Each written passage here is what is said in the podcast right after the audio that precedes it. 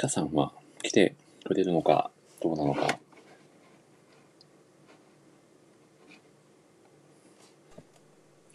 お、杉浦さん、はいこんにちは。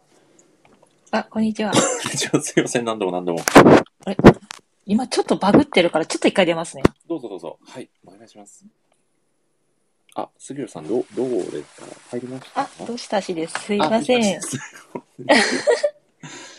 これでも、あれですね、ひかさんがまだ入ってはい。来られてない感じなんで、もし、あ、さっきなんか、みちゃさんもコメントしてくださってたんで、もしかして、来られるかな？来てくださる、澤さんもね、さっき弾かれましたって言ってたんで、はい。めちゃくちゃメンバー限定ラジオになってしまっているので、これはまさかの来てくださっ、たらいいんですけどね。はい、ただまさかのゲストのひかさんが入れないっていうことにならないかちょっと心配ですけど、ちょっと心配ですね。ですね、ひかさんが誰が来るかな誰が来るか。多分あれですよね、杉浦さん前弾かれてたのってもうすでに4人いたから、そうだと思います。なんかこう、最大で5人まで入れるみたいな感じあのことを記憶していた。ライブ配信だと最大で僕入れて5人までお話しさせていただいたこともあるんで、多分5人までいけるんじゃないかなって思ってたんですけど、どうなんでしょうね。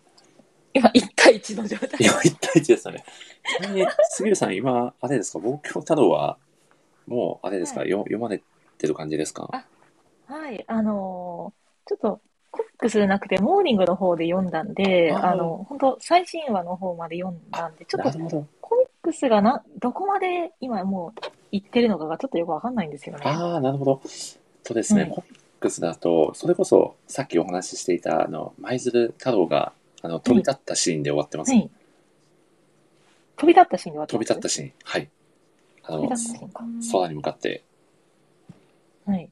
あれあああそ、あそこが五感のラストですね。そうなんですね。そこまでなのか。はい。はい。わかりました、わかりました。大丈夫そうですか？こネれ、タバレしないようにネタバレしない。そう、そうですね。そして、ひかさんが、ひかさん、ひかさんの作品のラジオチャンネルで、ひかさんが、来ないな。ひかさん、ひかさんもう、ひかさんもう帰帰っちゃったんですかね。あ、もう終わ終わった感じになっちゃってるのかもしれないですね、ひかさんの中で。どうだろ終わった感じになってるのかな？う。どうなんでしょうね。ちょっと、ひかさんの DM にコメントしよう。ひかさん、あの、はい。アットつけてひかさん、あ、なるほどい。や、あの、ラジオ部のチャンネルで、アッアットマークつけてひかさんで、はいはいはい。したら多分気づいてくれるのかな、どうかなうん。ひかさん。ひかさん、あちょっとせっかくなんで、杉浦さん何かフリートークでもしましょうかね。ね、アーカイバーのこと何しましょうかね。しましょうか。はい。さ最近どうですか香川では何か楽しいイベントとかあったりしますかあ、この前、小豆島に家族で行ってきました。あ、ちょうどなんかラジオ聞いてくださってたんですそうよね。なんですよ。あいいのかなとか思いながら、せっかくの家族団らんを。のうんえー、よいいですね。小豆島のどこに行かれてたんですか、結構いろいろ巡られてたんですか？あ、もう結構もう半周ぐらいはまあすぐできるので、まあうん半、半周ってまあ、大体、あの、大体まぐ巡ったかなっていう。もうあの、醤油蔵めを巡ってみたりだとか、はい、いいですね。あの、オリーブオイルで有名な井上聖公園のとこに行ったりだとかあでしてて、あ、はいはいで、あの、まあ、小豆島っていうと、あの、漫画で言ったら、あの、あの、それでも歩むは寄せてくる。とか、からかい上手の高木さんの、あの、作山者の山本先生の、牛先生の出身地ですよね。そうね、あの、ちょっとツイッターにも上げちゃったんですけど、あの、フェリーに思いっきりからかい上手の高木さんが描かれていて、描かれてましたね。僕もそのフェリー乗りました。思わず、おーとか言って、そのあいやの、フェリーにかい描かれてみて、それを、はいあの、写真、あの、ツイッターに写真貼っていて、あの、タグはい。付けして、あの、あの、あげたら、はい。その、なんかそのタグから、結構その、高木さんファンたちが結構あの、あーいいねをしてくださって、はいはいはい。はい。高木さんファンの間でプチバズったっていう。そして、ひかさんが、あ、すいません。だあ、が遅れました。すいません。とんでもないおです。疲れ様です。すいません。あ、あ、はい全あ然全然、お疲れ様です。サプライズサプライズゲストの杉浦さんと談笑しておりました。あ、よかったです。いやや、なんか URL なんかクリックしても全然入れなくてすいそうだませんでしたったんですね。。いえ、とんでもないです、とんでもないです。あ、いえいえ、こっちの問題です。すいませんでした。いやー先ほどちょっと小豆島に杉浦さんが旅行に行ったっていうお話を。ああ、いいですね、小豆島。北さん、小豆島行かれたことはありますか？いや、行ったことはないですね。なんかあれですよね、あの、アートのイベントとかやってはいはいはいるとこでしたっあけなんか美術館とかがある？あれは直島ですかね、はい杉浦さん。あ、あ、間違ってたか。あ、あ、そうですね。あの、ベネッセの、はい。はいあ。と地中美術、あの、安藤忠雄あ、はい、あ、そうですね築、。設計されたのが地中美術館、あの、直島があって、でも、小豆島でも、あのう、ん。その瀬戸内国際技術祭の舞台の一つになっているんで、美術館とかはいくつか、はい。うんあの、ギャラリー的なものもあります。うんはいはいはい。あ、行かれたんですね。いいですね。はい、行っちゃいました。羨ましい。ホテル的なところに、ねリゾートホテル的なところに泊まったんですか？あらそうなんです。あの、えっと、あの、ひかさんはい。と、とお話するの初めてなんですけど、あの、あ、そうですあね。の、香川県に、香川県。に私、そそううです。香川県に住んでるんで、あ、のそうなんですね。そう、島でも、あの、一応県内なので、あの、今ちょっと、あ、そうですまあ、よね。GoTo トラベルみたいなのあったじゃないですか。あれの、あの、県民限定のうんもので、あの、割引ができるってことで、ああ、そうですね。今やってますね、そういうの。うんうんうん。はい。はい。それでちょっと行ってみて、なんで、はいあの、普段、そう、そうでなかったら泊まれないような、ちょっといいホテルに泊まるっていう。えー、ああ、でも今そうですよね。なんかやってますよね。京都もなんか同じようなキャンペーンをやってて、なんか大変なことになってるんですよ。えー、そうなんですか？いいな、でも、え京都いいな京都府民が京都はい。府内に泊まるっていう。その京都か関西の人か忘れたんですけど、なんか今月の15日ぐらいまで、なんかじゃらんかな、地元の魅力発見キャンペーンとかで、もともと1万円ぐらいする宿が半額になってて、と。でしかもなんかそのえー半額になった上で、そう、なんかクーポン還元で、はい。その5000円のうちの4000円ぐらい返ってきて、だから実質900円とかえー、で温泉宿に泊まれるっていう、なんかすごい、なんか意味がわかんないですよね。お得すぎて。それは何案件ですね、それは。すごいな。何案件ですね？何案件？いいなぁそう、だからそれで私は先週、なんか京都、京都に今住んでいるので、京都市内のちょっとした宿になんか900円で泊まってきました。900円で、900円。900円す。ごすぎる900円ってって感じですよね。そうなんですよ。いやー、すごいな。なんかそえーう、なんかすごい割引になってました、今。900円だとなんなら漫画2冊買えないぐらいの勢いですもんね。それで、ああ、漫画で換算。そうですね。さすがアルライターさすが、さすがです。全然、全然話変わっちゃうんですけど、あの、はいあ。れですね、僕が、この間、あの、週一で、あの、編集会議やってるじゃないですか、あの、アドのライターさん。あ、はい。あーはい。でね、僕が、お疲れ様ですって登場しただけなのに、皆さんが何っていうあのスタンプを いただいてますから、なんだこれと思いながら、何？はい。まだ何もやってないと思いながら、とりあえずそれ押しとくみたいな。とりあえず押しもうなんかてるみたい、なキャラ付けがされてるんだなと思って、ちょっと面白くなっちゃいました。はい。も通過儀礼的なね。う、こんな感あじですよ。いやそんな感じでですね、実は、ひかさん、はい杉浦さんも、ーはいあ。の、えっと、週刊誌の方でですかね、はい。モーニングの方で、はい。作品はもうすでに追いかけられているそうで、はい。あ、買っていただけるという、あ追いかけて。そうなんですね。あいや、あら、なんぜひぜはい。ひ、はい。買っていただければなと思うのですが、あ、ありがとうございます。杉浦さん、どうどうですか、この東京タワー、どういうところに面白さを感じられてますか？え、なんか500年後の未来のはずなのに、ものすごい原始時代うん。を見ている。そうもうですね歴史をもう一度みたいなことうんが、確かに。結構しょ、うんね、衝撃的で、でも面白いっていう、なんか不思議な癖そうですがありますよね。ね、こうんなんか、なんだろう、うまく説明できないんですけど、なんかすごい強い絵だったり話だったり設定なので、なんか引き込まれるものありますよね。ねうんあの、第一部でその、おっしゃってたよね、あの、うん太郎のあの顔芸がああ、すごくそうなんですて、そう、やってる側はすごい真剣なんですけど、すごい顔だから顔芸に見えるんですよね。ねえうん本気で生きてるからこそのあの表情なんでしょうね、きっと。確かに。あの顔芸だけ見てたら、まあ、ちょっとこれって映像化ってすごく、東京タワーって難しい作品だなとは思うんですけど、そうですもし、ね。ただまあうん、その規模的に多分ドラマでなくて、本当に、うんあの、実写化するんだったら映画とかに、うんはいはい規模的に映画でないと無理かなって思ってて。そうですね。やっぱり映画ですね。2時間以上の。うん。もう予算的にもそれぐらいでないと。難しいなっていう。そうでなんか。顔芸だけ見てたら香川照之さんなんかなとかって、確かにそう。いや勝手にこあれはパル役で、パル役ですかね。誰、誰役になるんだ。あ私、俳優さんあんまり知らなくて、そうなんですね。あの、あれ、あれですよね。あの、う、顔芸だけ、あの、あのドラマの、半沢直樹のあの、半沢、あ、ちょっと半沢直樹で調べますね。ちょっと今、そううちにテレビがなくて、最近テレビ見てないんで。あ、そうなんですあか。そうなんですよ。あの、引っ越しの時、ずいぶん前に捨てちゃって、それ以来、実はテレビが我が家ないんです。そっか。かっこいい。なんか、いやー、どうなんでしょう。なんか、関東からその京都に引っ越したので、もうテレビちょっと運べなくて捨てちゃっただけなんですけどね。ああ、そうなんですか。そうなんです。結構な引っ越しですね、でもね。そうなんです。東京から関西に来まして、そう、そうなんです。へえ。いや今日から関西か。もともとそうなん、ですよ。ちょっ皆さん、と、と、富山はいでしたっけね？あ、そうですね。出身は富山県ですね。そうそう。結構雪が、ああ、そうですね。まあまあ、よく降ってるうん、降りますね。寒いですね、冬は。いや結構、うん。ー、いやあの、パルみたいに、うんなんか真冬に水をかけてくる敵とかにうん。ばったり遭遇したりとかも、富山 時代はあったり、山の方に行ったらもしかしたらあるかもしれないし、ないかもしれない。どうなんでしょう。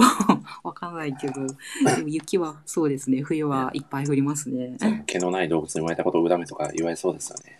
ああ、めちゃくちゃ恨みそうですね。あんなことされたら、そう本当に恨みながら死にますね。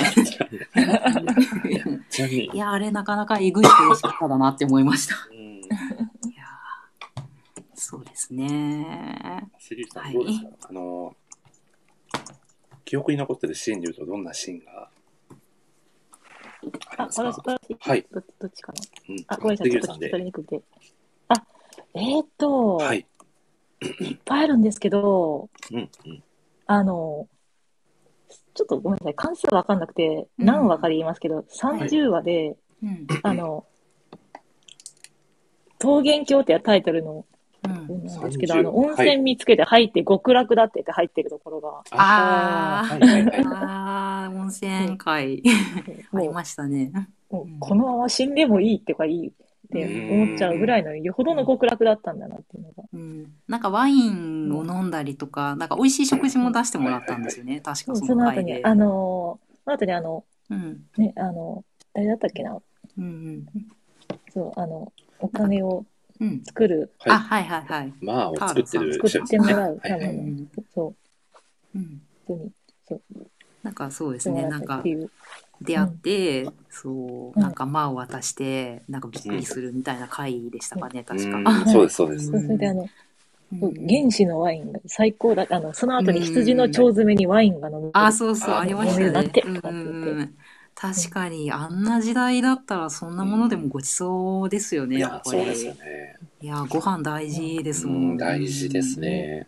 ねえ。最初、太郎はう、ねえ、馬も羊も何も捕まえられなくて、すごい顔して、なんか、縄を振り回してたのに。太郎の成長もすごいですよね。すごいですよね。なんおか人間になってきたというか、そう、最初すごい顔色悪かったのに。だって、最、3巻の初めでしたかね、なんだかんだ馬に乗って槍避けてましたもんね。あ、そうなんですよ。ねそう。そんなことできたの？っ普てび通にっくりしたんですすごいけど。ですよね。そうですね。もともと馬は乗れたのかもしれないですね。何か石灰とかで乗馬をたしなんでた可能性は。深読みすごいですね。ああ、なんかそんなシーンあったような、ないような、どうなんでしょう。あ、ありました、ありました。ありましたよね。な、まあ、なんやかんやでちょっといいとこの子だから。そう、いいとこの人だから、多分いろいろ、そう、ゴルフとか、その乗馬はたしなんでたんじゃないでしょうか。ねかつちょっと英才教育をおそらく受けてたんでしょうね。かなりの知識が。そうですよね。なんか、ビジネスのためっていうだけではなくそううんそう、そうですよね。うんいやーちなみに杉内さんはキャラクターで言うとやっぱり太郎ですか、一押しは。太郎ですね。太郎になりますよね。あ太郎になりますね。あ、でもあ、でもパルもちょっと捨てがたいなっていう。あああ。確かに、パルもさっきなんかちょっと可愛いよねみたいな話をしてだんだん可愛く見えてくるよねっていう可愛く見え話もあてくるりましたが。ってい、う。うんどうどうですかおじさん的にはね。はい。いや、なんか、はい。というかもう、その、まあ、パルと太郎の関係性にちょっと感動するなっていうところから、あーこの二人がセットで好きだなってういう。ん。あの確最初だってあの棒のような。ね。うんうんうんうん。太郎が死んでたと思って食べようとしてたようあな確かにそうですね。とこだったのに、いつの間にかもう相棒として欠かせない存在になってる、うん。いくっていう。確かに、確かに、すごい変化ですよね。ね。うん。結構私最初、あはい。の、一回さ、あのーだいぶ前に望郷太郎を、うん。あの一巻の途中ぐらいまで読んで、ちょっと苦しくなっちゃって、一回あ離脱したことがあったんですよ。気持ちすごいわかります。なんかすごい話が重たいんですよね。うんなんかボリュームとでもか。もう一回こう読もうと思ったのは、実はそのヒカさんのあのう、ん。あるで記事書かれてたでしょ。あレビュー記事ですね。そうなんですよ。レビューを読んで、あ、あ、こんな感じだったっけってちょっと読んでみようかなと思って、あ、すごい、ありがとうございます読んだんです。あ、嬉しい。そうなんですね。もともとまあそのコミックデイズでも今読めるし、あとまああそうの、ですね。私うん D モーニングにこう結構もうここ何年も入ってるんで、あはいはいはい。バックナンバー探ったらずっと全部あるんですよね、うん望郷太郎が。あの、あ、けすごい。連載開始前からだったんで、うん入ってたんうでう、んあ、じゃあ、でうんバックナンバーを漁ってこう読んで、うんうんあ、こんなに面白かったんだっていう。うんいやーそうなんです。読むとそう面白いんです。確かにその一なんです。面白いんですけど、その、ね、最初だけ見ちゃうとちょっと重たい話で結構苦しくなっちゃうのかなっていう印そうな象がんですよね。や強かっぱりったんですけ。ど、ヒカさんのレビューを見ると、あれですね、ちょっとその、うん。おも面白いというか、こうシュールな笑いというか、そういった魅力も伝えてくれるので、うんうんうんあじゃあちょっと読んでみようかなっていう、うんうんうんはい、気持ちが、そうん、強くなったんじゃないかなと。そう、なんかうん狙ってないけど、うん面白いシーンもね、ちょいちょいあるんですよね。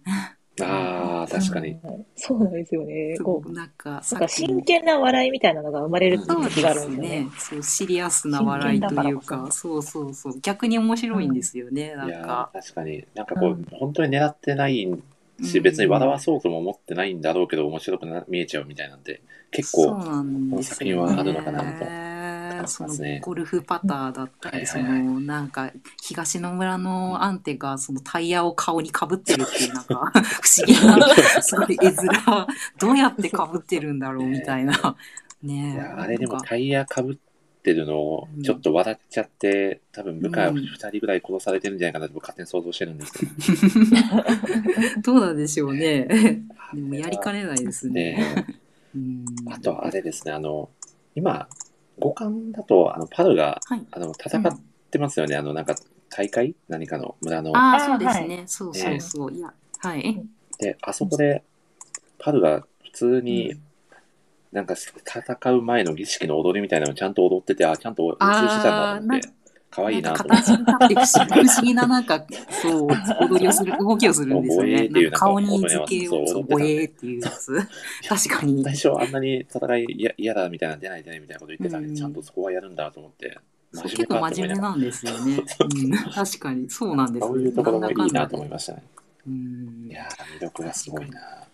うんとちなみに、はいはい、あひかさんどうぞ。あ、いいですか？ちょっとシュールなシーンつながりでちょっとなんか聞いてみたかったシーンがあるんですけど、その、なんか西野村と中野村の贈り物合戦をしてる時に、そはいはい。の贈るものがもうなくなっちゃってもうどうする？ってなった時に東野村の,、はいのカウって名前の人が、はなんかこう自殺するシーンがあるんですけど、刃物で首を刺して、はいありましたね。そ。う。でその時にその東野村の多分村長さんかな、がなんか「飼う飼う」ってなんかこう叫ぶんですけどその村長さんの服がなんか牛柄みたいな服を着ててこれはこれは狙ってるの狙か偶すかね然なのかどっちだろうっていうのがすごく気になってしょうがなくてちょっと好きなんですけど。いやー、あれってい狙っう。てたんじゃないですかね。なんかそんなにうまくねですかね。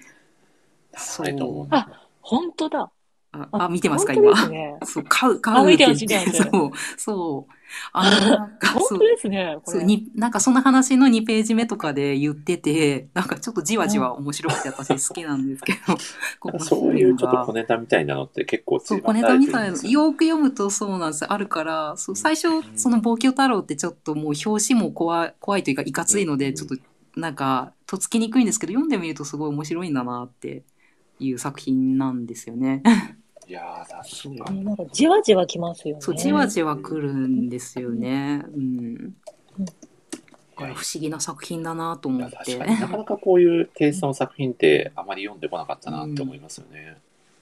あいやあ、普段やっぱり、そうどんな作品読まれてるんですか、森さんは？キャプツバですかね。あ、言ってもらった。そ の森さんもうなんか、といえもうば、グロンみたいな感じで言わないでください。そうですね。あ、存じは、存じ上げてはいるんですけど、ちょっとあえて、一応ちょっと聞かせていただいたんですけど。まあ正直、あれですね、スポーツ漫画が多いかもしれないですね、僕は。まあ、少年誌と言いますかう。んうん。ジャンプとかですか？そうですね、ジャンプ、マガジン系が多いかなと。うんまあ、でも、結構、後で他のライターさんが紹介されてるのも気になった作品は結構読んだりしますし、あとはあれですね、あの、はいラジオでやる作品を 毎回読んでないものはもう全部購入して、あすごいですね。はい、最近だったら、うん足立先生のラフだったり、あ、はいはいはい。はい今度ちょっとブルードッグを語るので、ブルードッグを最近は全巻、うんあのマガジンのサッカー漫画ですかね。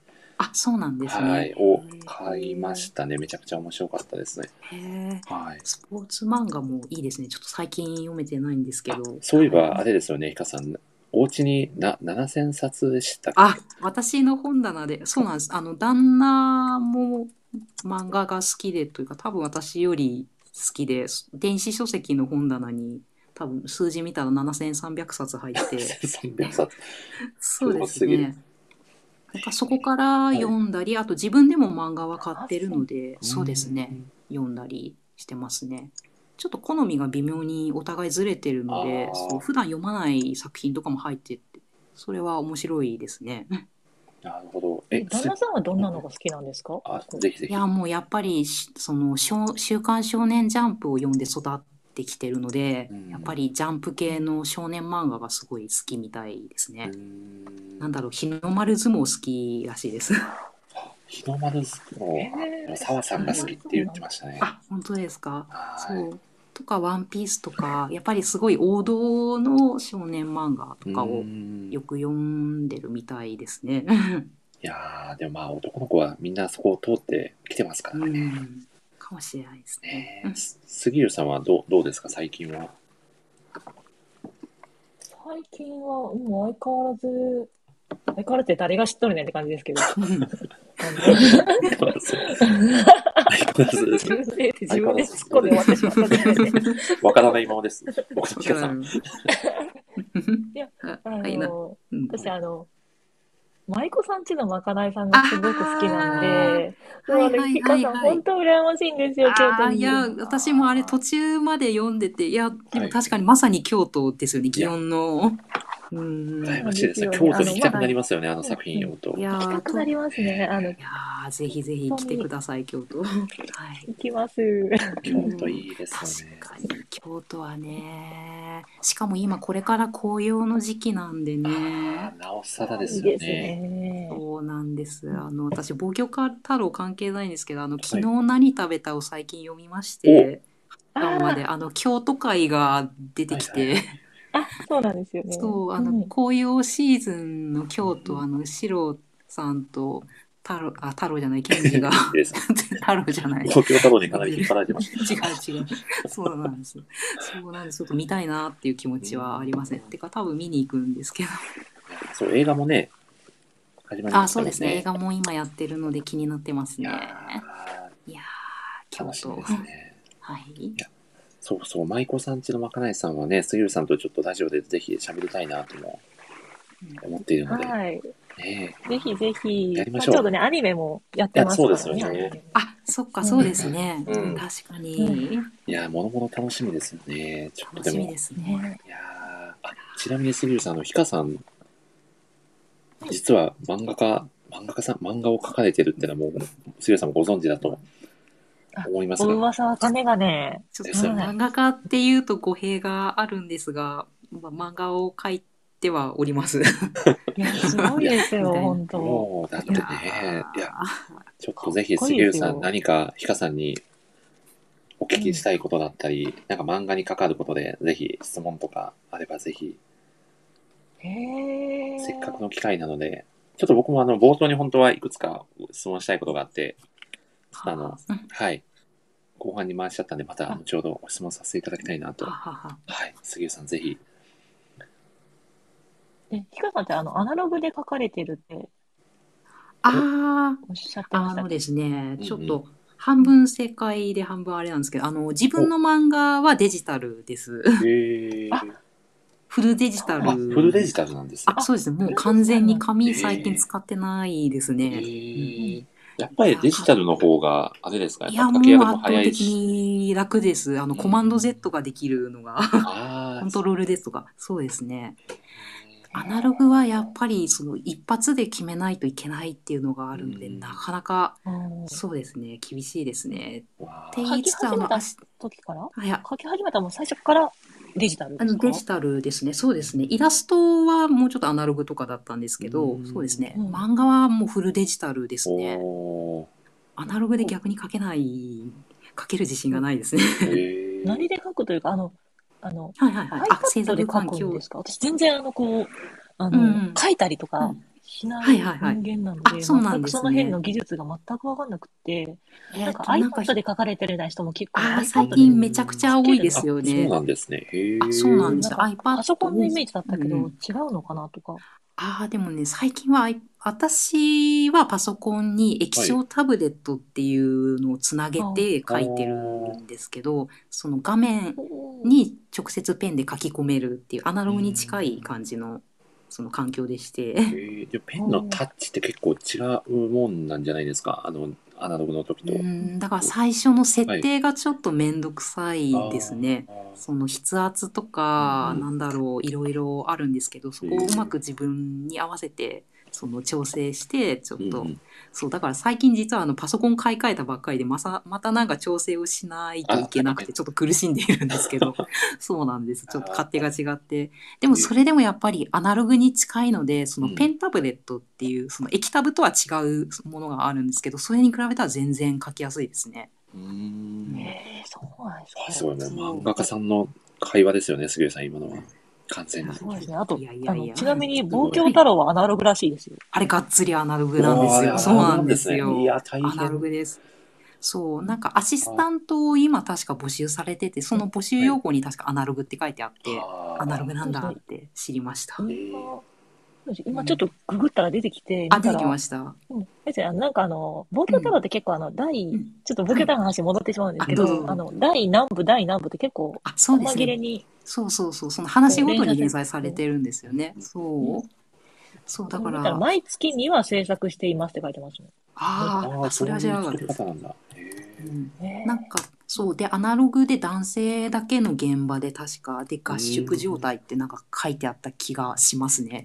確かになんとなく男性だけっぽいような気はしましたね。そうですよね。なんとなくですけど喫。煙家のペットいますって書いてます。ペットいるんです。猫かな？なんだろう。ねえ。ペットいるんだっていう。いるんですね。なんか気になりますね。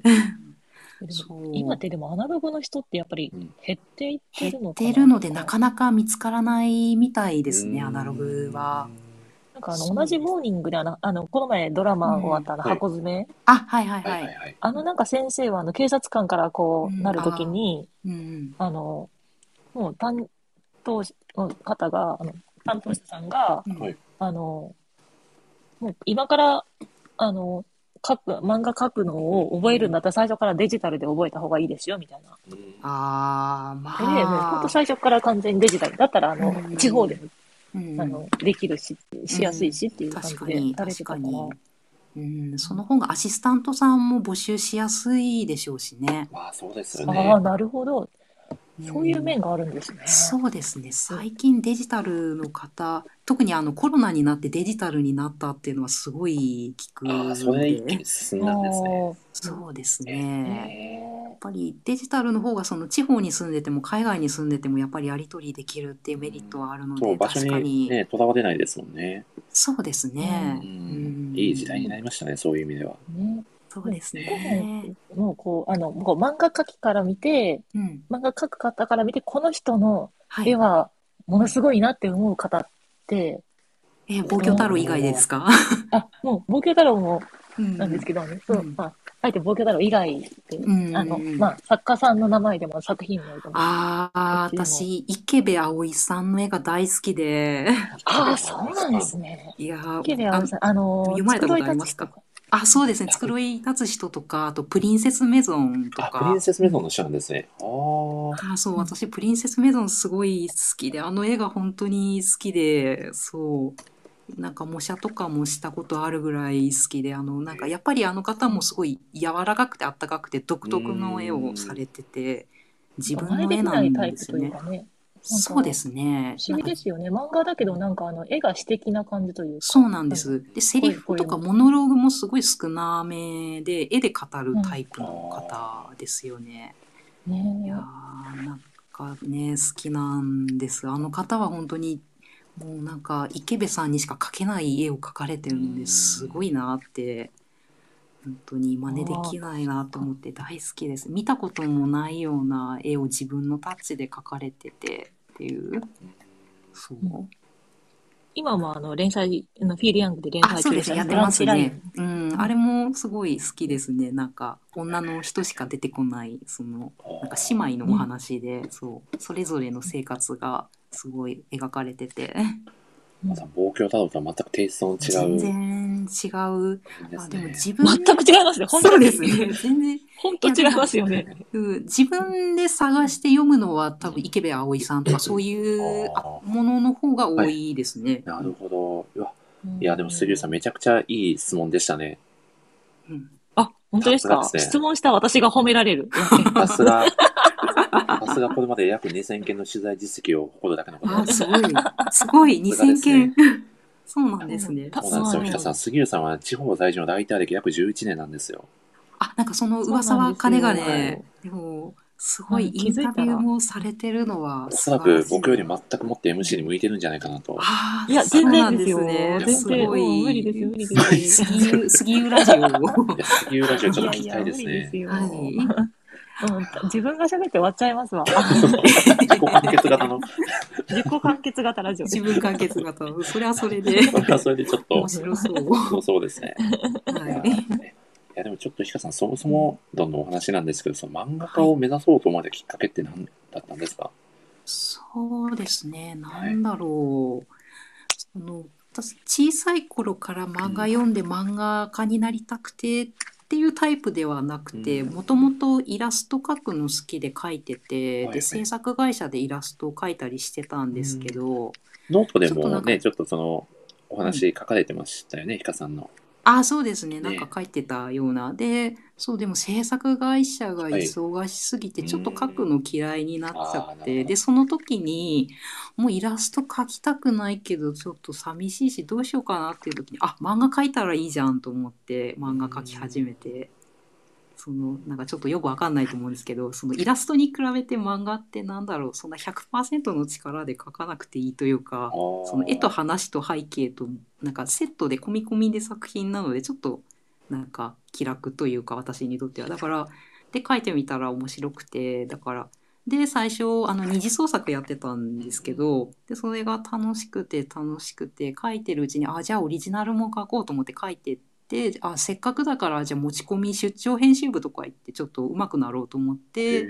持ち込んでるうちにその担当さんがついてあじゃあちょっと商業もちょっと目指して頑張ってみようかって頑張ってみたのが2年ぐらい前ですかね。っていうだからなんかこうふわっと流れでちょっと目指した感じがあります。そうだから今は逆にちょっとその担当さんついて読み切り載せてもらって連載ネームとかも出してたんですけどちょっといろいろ厳しかったのでそこはもう諦めてちょっと違う方向のその漫画を広告漫画とかをちょっと挑戦してみたいなっていう感じではありますね。あーうん、ああ、すごいな。いやいやいや。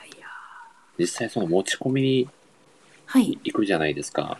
はいはないなん。となくのイメージでけ結構厳しいことを言われたりするのかなみたいなイメージがか勝手にあるんですけど。ああ、でも最近逆になんか選べるんですよ。甘く、甘口、辛口。え、そんなカレーみたいな感じで選べるんですか？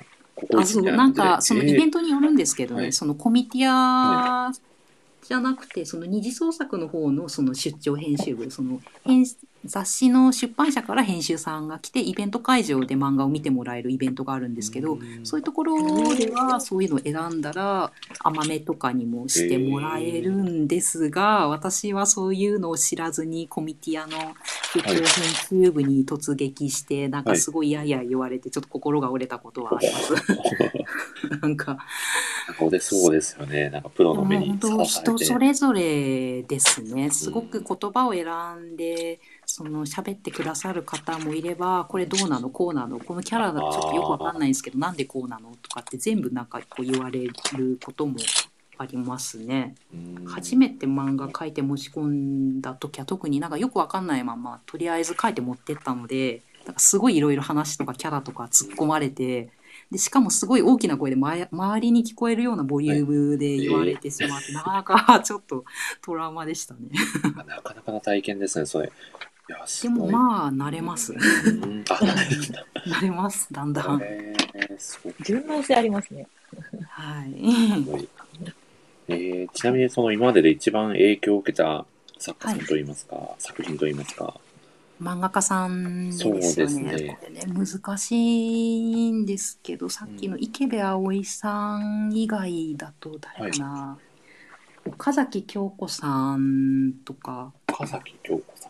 あのピンクとかなんだろうわかりますか？えっ、とあのなんだっけヘヘルタースキル。あそうそうそう。の方の漫画すごいなって好きで。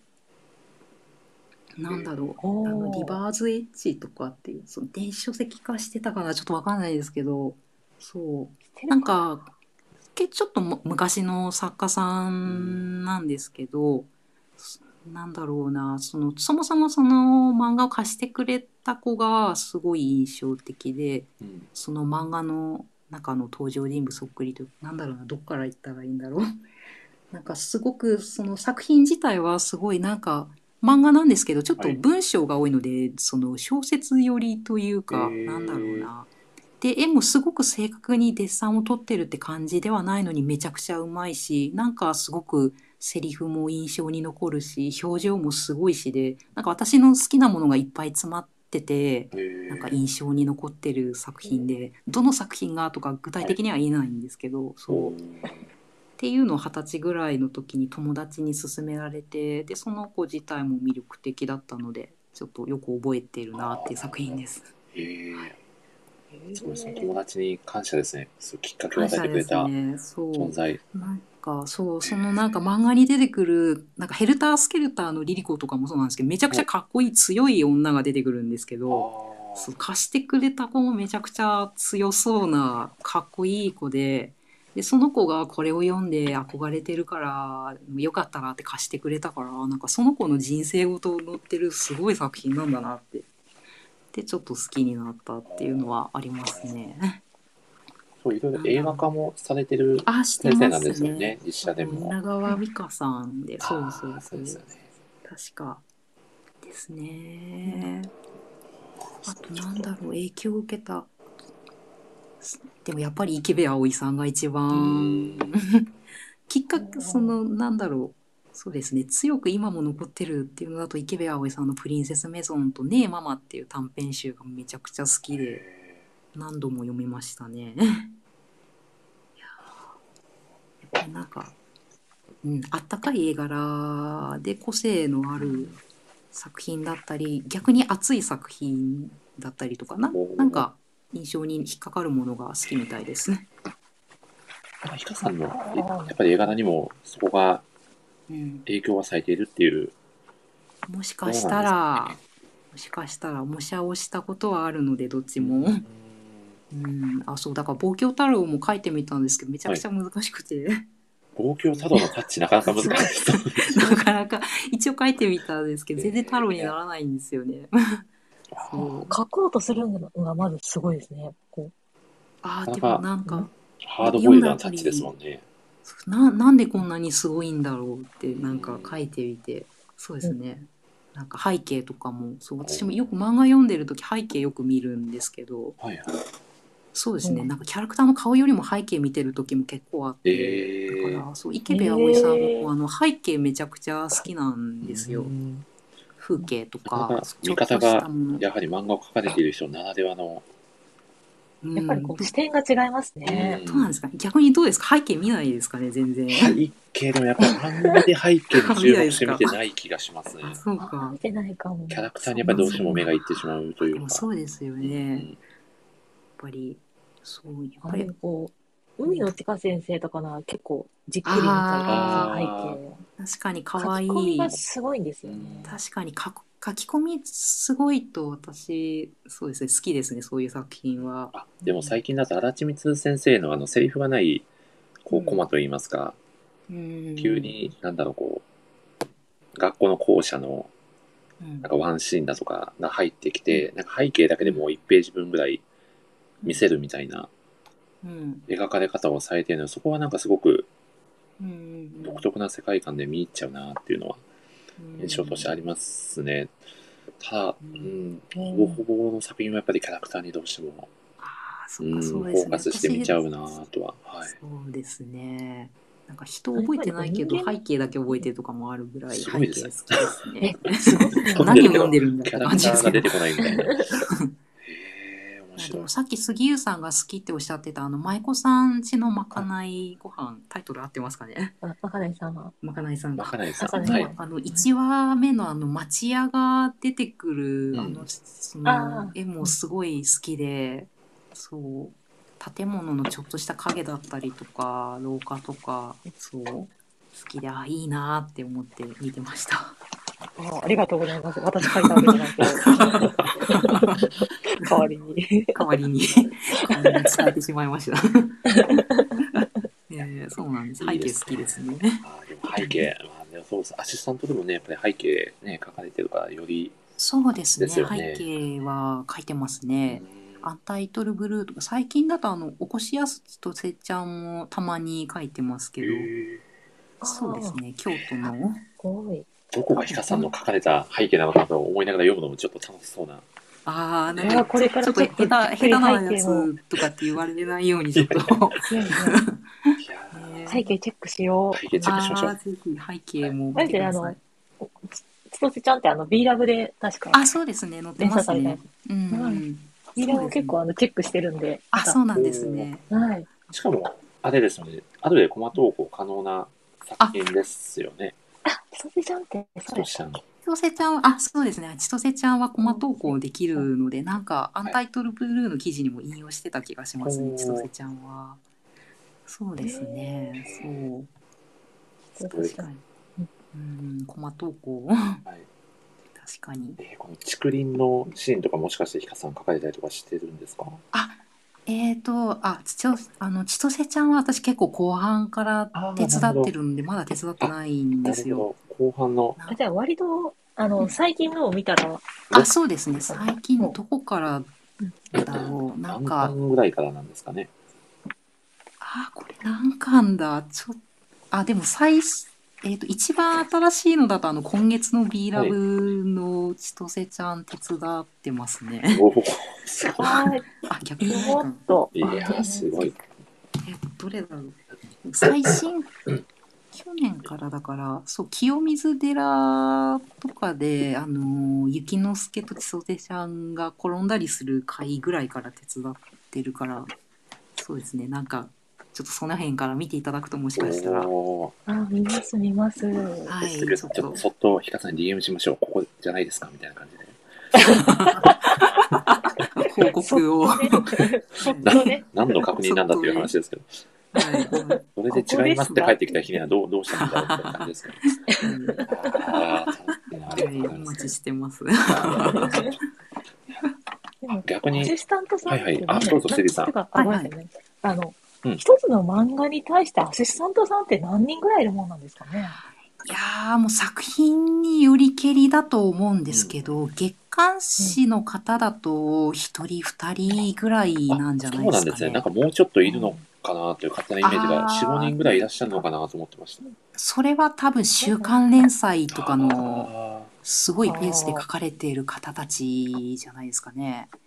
まあでものそういうとか、うんあね、そうですね。そうそうそうスタジオ化されてるところとかだともっといらっしゃると思うんですけど。ああそこ、なんかね、うんこち亀のとこは結構あの、うんなんかテレビ取り上げられたら結構すごいですもんね。あのそうですねドキュメンタリー番組で見るそう、なんかオフィスになってるみたいですなってよね。てみたいなね。うんなんかその生活も保障する的なそうです感ねじだ。ったり、うんうんうんこれじゃあ全然違うんですね、多分人それぞれだと思います。逆になんかえこの方一人で書いてるのっていう方もいらっしゃるでしょうし。一人で書いてる方もね、いらっしゃいますもんね。うんうんなんかあの講談社のあの、う満州アヘンスクワット？あはいあ山川さんかな、山側ですね。はい。今。もう最初の頃一人で書かれてたってなんかアシスタントの何かインタビューか何かでおっしゃってて、うん。あすごいなってびっくりした記え憶が、ー。結構アシスタントさんを見つけるのも大変なんですかね。そうですね。その方は確か今アナログだからちょっとなかなか見つかるのが大変ってつぶやかれてたような気がします。なるほど。確かに。確かに募集してデジもちょっとタルネイティブ世代が。うん、そうですね。うん。なかなかうん。デジタルはデジタルでやっぱりそうですねいろいいろんな作家さんが書かれてるのでデジタルの方が募集もしやすいし応募もしやすいのかなって思います、なるほあうん。ー今特に。会ったことないって人もいるでしょうね、多分。そうですね。確かに。だったりとかしたら。ど。もはや、の話が全く 出てこない。あそういえば。なってしまっていましたね。太郎。太郎。太郎ごめんよ。ハロー太郎。ハローごめん。ということで、ちょっと望郷太郎にですね、急激に方向転換をしてですね、ちょっと 話を、はい、はい。最後にちょっと少しだけさせていただこうと思うんですけど。いやー、忘却太郎状態でしたね。ではですね。本当ですよ。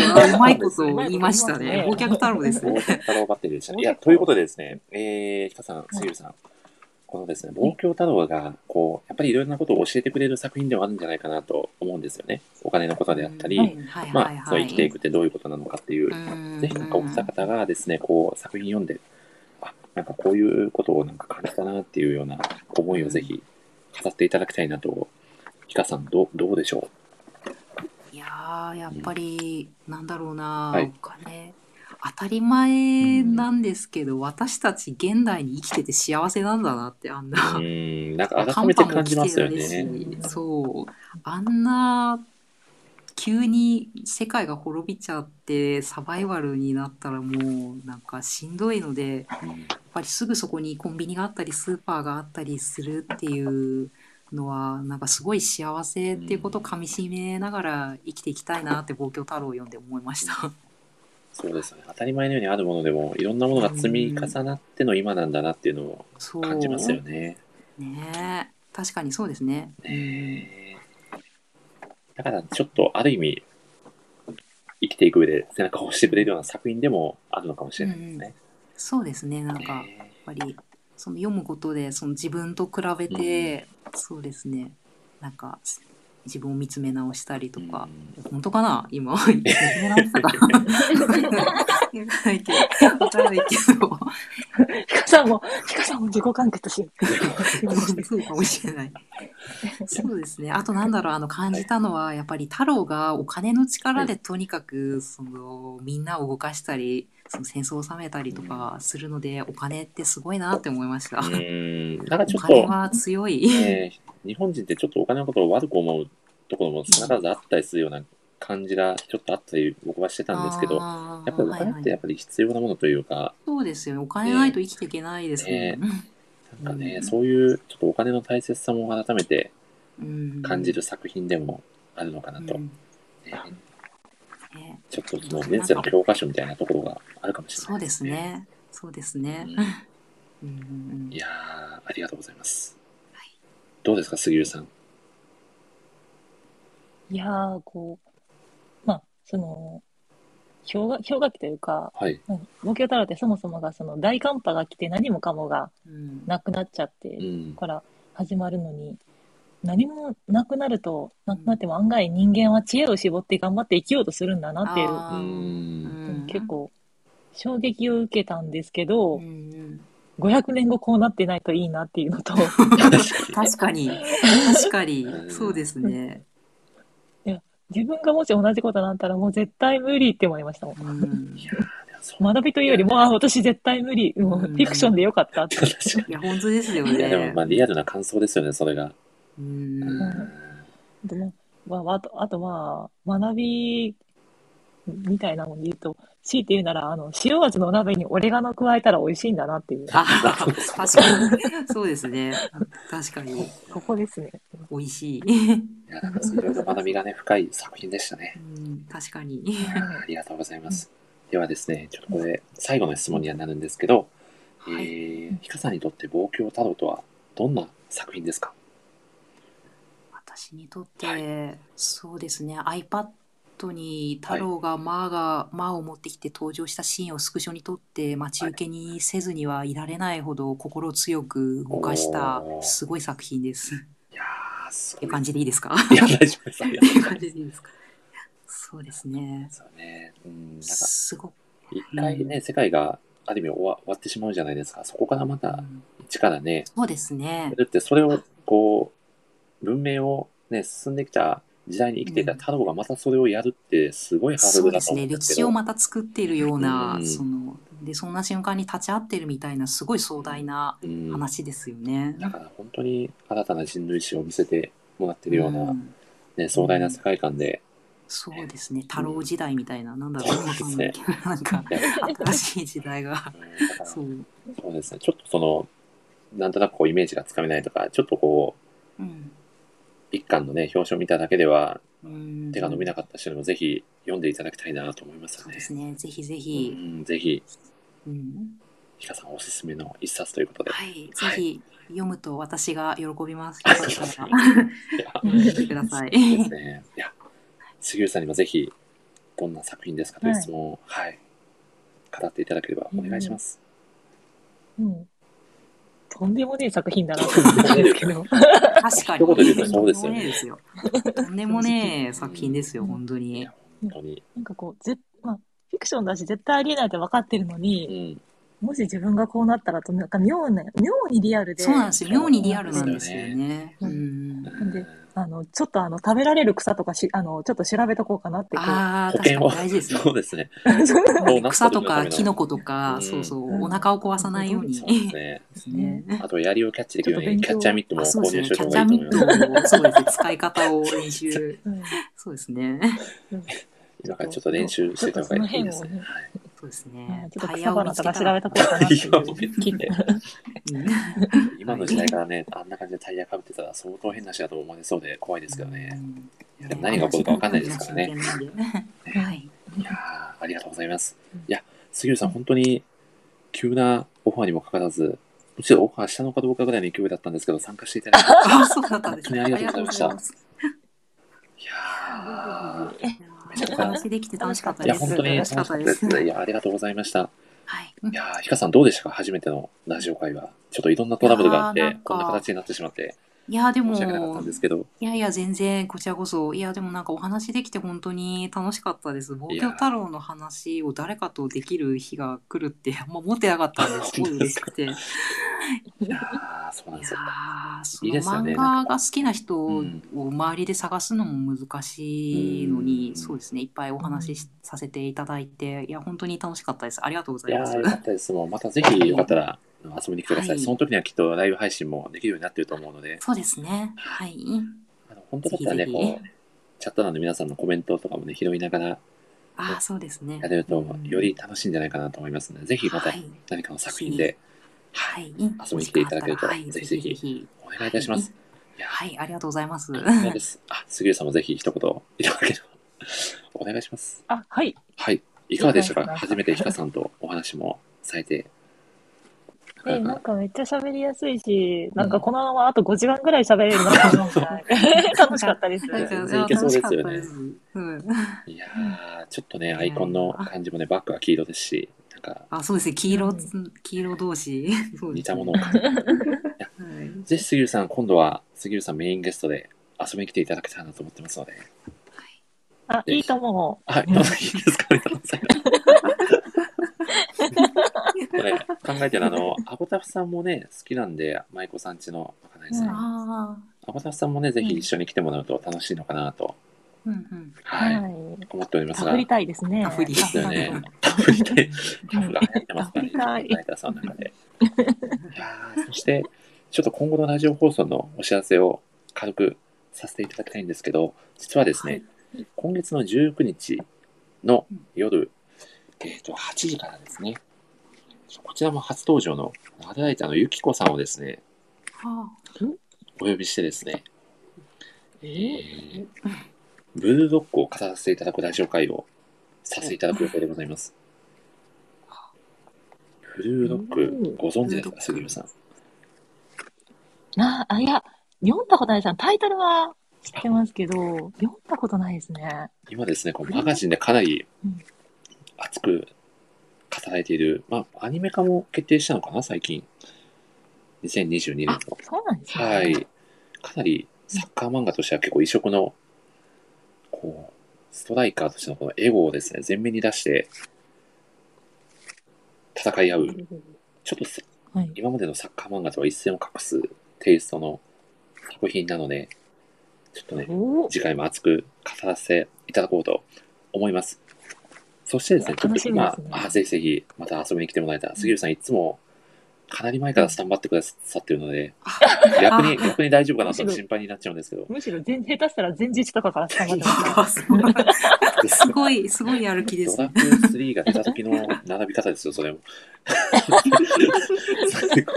すごい待ち方もされてます。すごいね。いや、いつもありがとうございます。ひかさんもぜひ、また、あの、よかったらは、い。時間が合えば、あ、そうですね。時間が合えば、そうはい、昼の時間だと会いやすいです。なるほどはい普段がね、はい結構夜配信なので、またアーカイブもね、そうですよね残ってるので、もしよかったら、そうですね。聞くだけとかだったらもしかしたら、はい、できぜひるかもしれない。作業 BGM 代わりに聞いていただけるとはいありがたいので、ぜひ、はい。はい、また遊びに来ていただければと思います。